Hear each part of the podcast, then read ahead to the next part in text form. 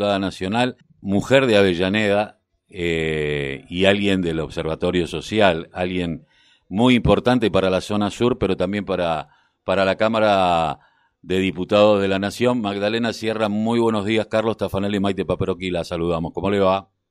Hola, ¿cómo andan? Buenos días. Buenos días. Bueno, eh, sé que está con agenda apretada, así que vamos a ser breve. Eh, bueno. mañana se vota la ley con algunas modificaciones, dicen.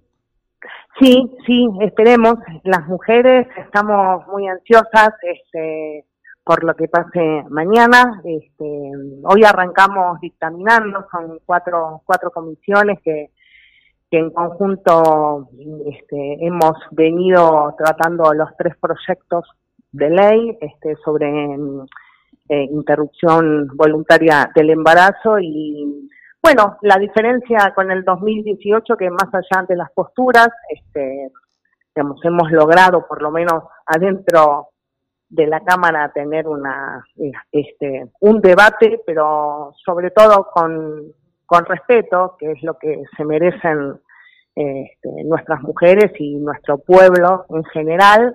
Así que, bueno, hoy dictaminamos y mañana al recinto con una sesión de 30 horas eh, para, bueno, esperemos que este, tener en diputados este, eh, em, la aprobación, ¿no? De este, eh, de este, de este, de este proyecto tan esperado. Magdalena, eh, teniendo en cuenta esto y aparte el proyecto de los mil días, que no es menor, no es un dato menor, eh, porque aquellas que deciden continuar con el embarazo, sí ser acompañadas por el Estado, eh, en lo que tiene que ver en la crianza de, los, de los niños, me parece que, que es importante.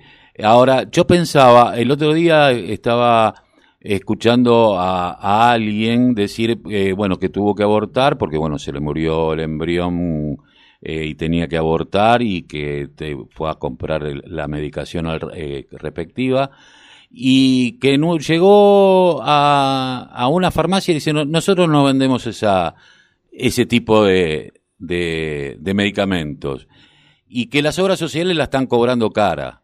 Ahora digo, ¿habrá alguna posibilidad que en algún momento se controle y se diga, todos tienen que tener eh, la droga para poder abortar, eh, que sea de eh, venta y la obligación de toda la farmacia?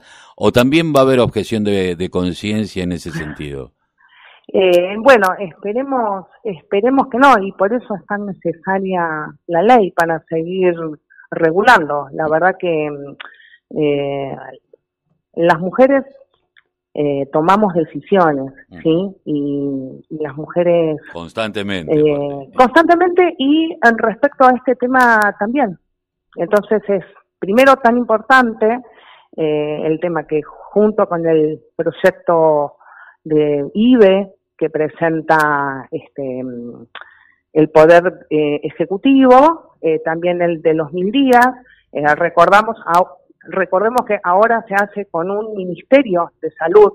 En el 2018 eh, todas nos preguntábamos, bueno, ¿cómo va a hacer con eh, eh, este proyecto, ¿no? que por un lado el Poder Ejecutivo en aquel momento habilitaba al debate, pero con una salud pública todos los días degradada, ahora es todo lo contrario, y y digo esto porque el Estado se pone al frente, el Ministerio de Salud se pone al frente para que estas cosas no pasen y que cualquier mujer pueda recurrir ¿sí? a la salud pública eh, para la contención, eh, sea cual fuere su eh, decisión. Nosotros en Avellaneda, la verdad que este tema lo trabajamos mucho, mucho, mucho, desde la Secretaría de Salud, eh, y también desde el observatorio. Nosotros tenemos acá desde el 2016, cuando, a ver, me, eh, me puse al frente del observatorio, un programa que se llama este, Avellaneda desde la panza, que es justamente el acompañamiento de las mujeres este, que no tienen todos los recursos económicos eh, indispensables y disponibles para acompañarlas desde eh, todo, todo lo que es un catrecuna con la ropa, con pañales, más charlas, más la, digamos, la contención del, este, eh, de los controles para seguir ese embarazo, como también eh, estar muy presentes en los casos de aborto legal, que era el que, que es el que el país tiene desde ya hace tantos, tantos, tantos años. Y pero, sí, 99 años. Exactamente, 99 años y que parece que algunos se hacen los distraídos. Bueno, sobre todas estas cosas es que hoy estamos eh, dictaminando eh, para que eh, las mujeres tengan la cobertura desde el Estado que se merecen. Eh, y por eso, digamos, estamos tan contentas, ¿no? Magdalena Maite aquí la saluda, buen día.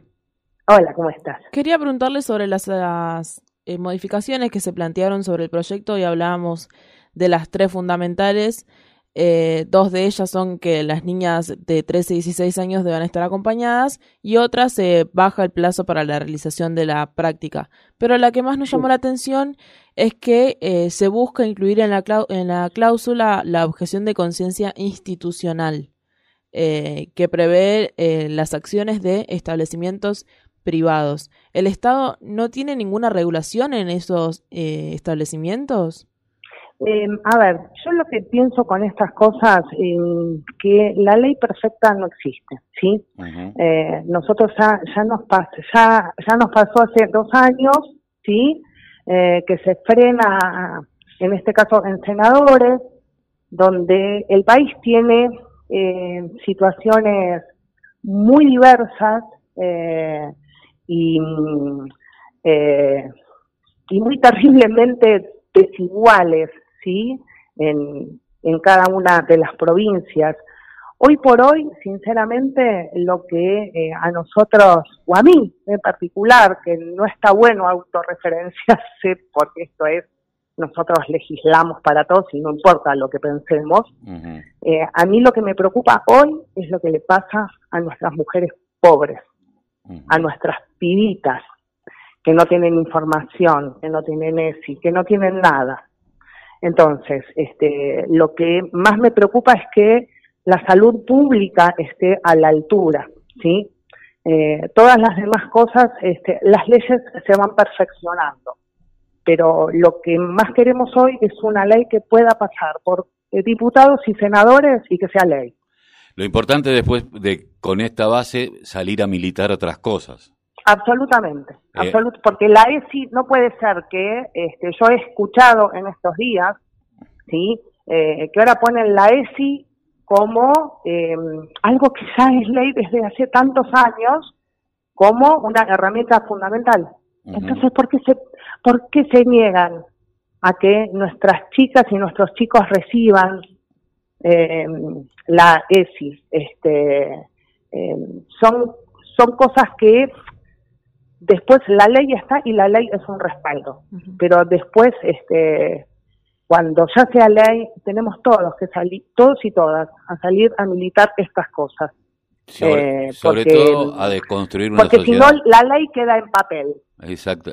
Hay que deconstruir una sociedad, porque la ley por sí sola no deconstruye a nadie. Absolutamente, absolutamente. Y, y la verdad que seguimos teniendo machismos, micromachismos, patriarcado, en todos los ámbitos y este no escapa a eso. Magdalena, justamente esto le quería preguntar si me dejan correrme un poquito del aborto sobre la ley 11.317, más que nada el artículo 11, que tengo entendido que usted junto con otras diputadas y funcionarias están tratando de disolver. ¿Nos podría explicar un poquito mejor sobre esa ley?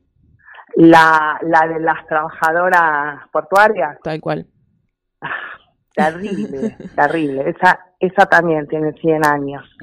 Esa tiene 100 años. Porque y, les comentamos... se fue, se fue, se fue derogando algunos artículos, sí, pero por ejemplo el caso de estivadoras portuarias todavía está prohibido.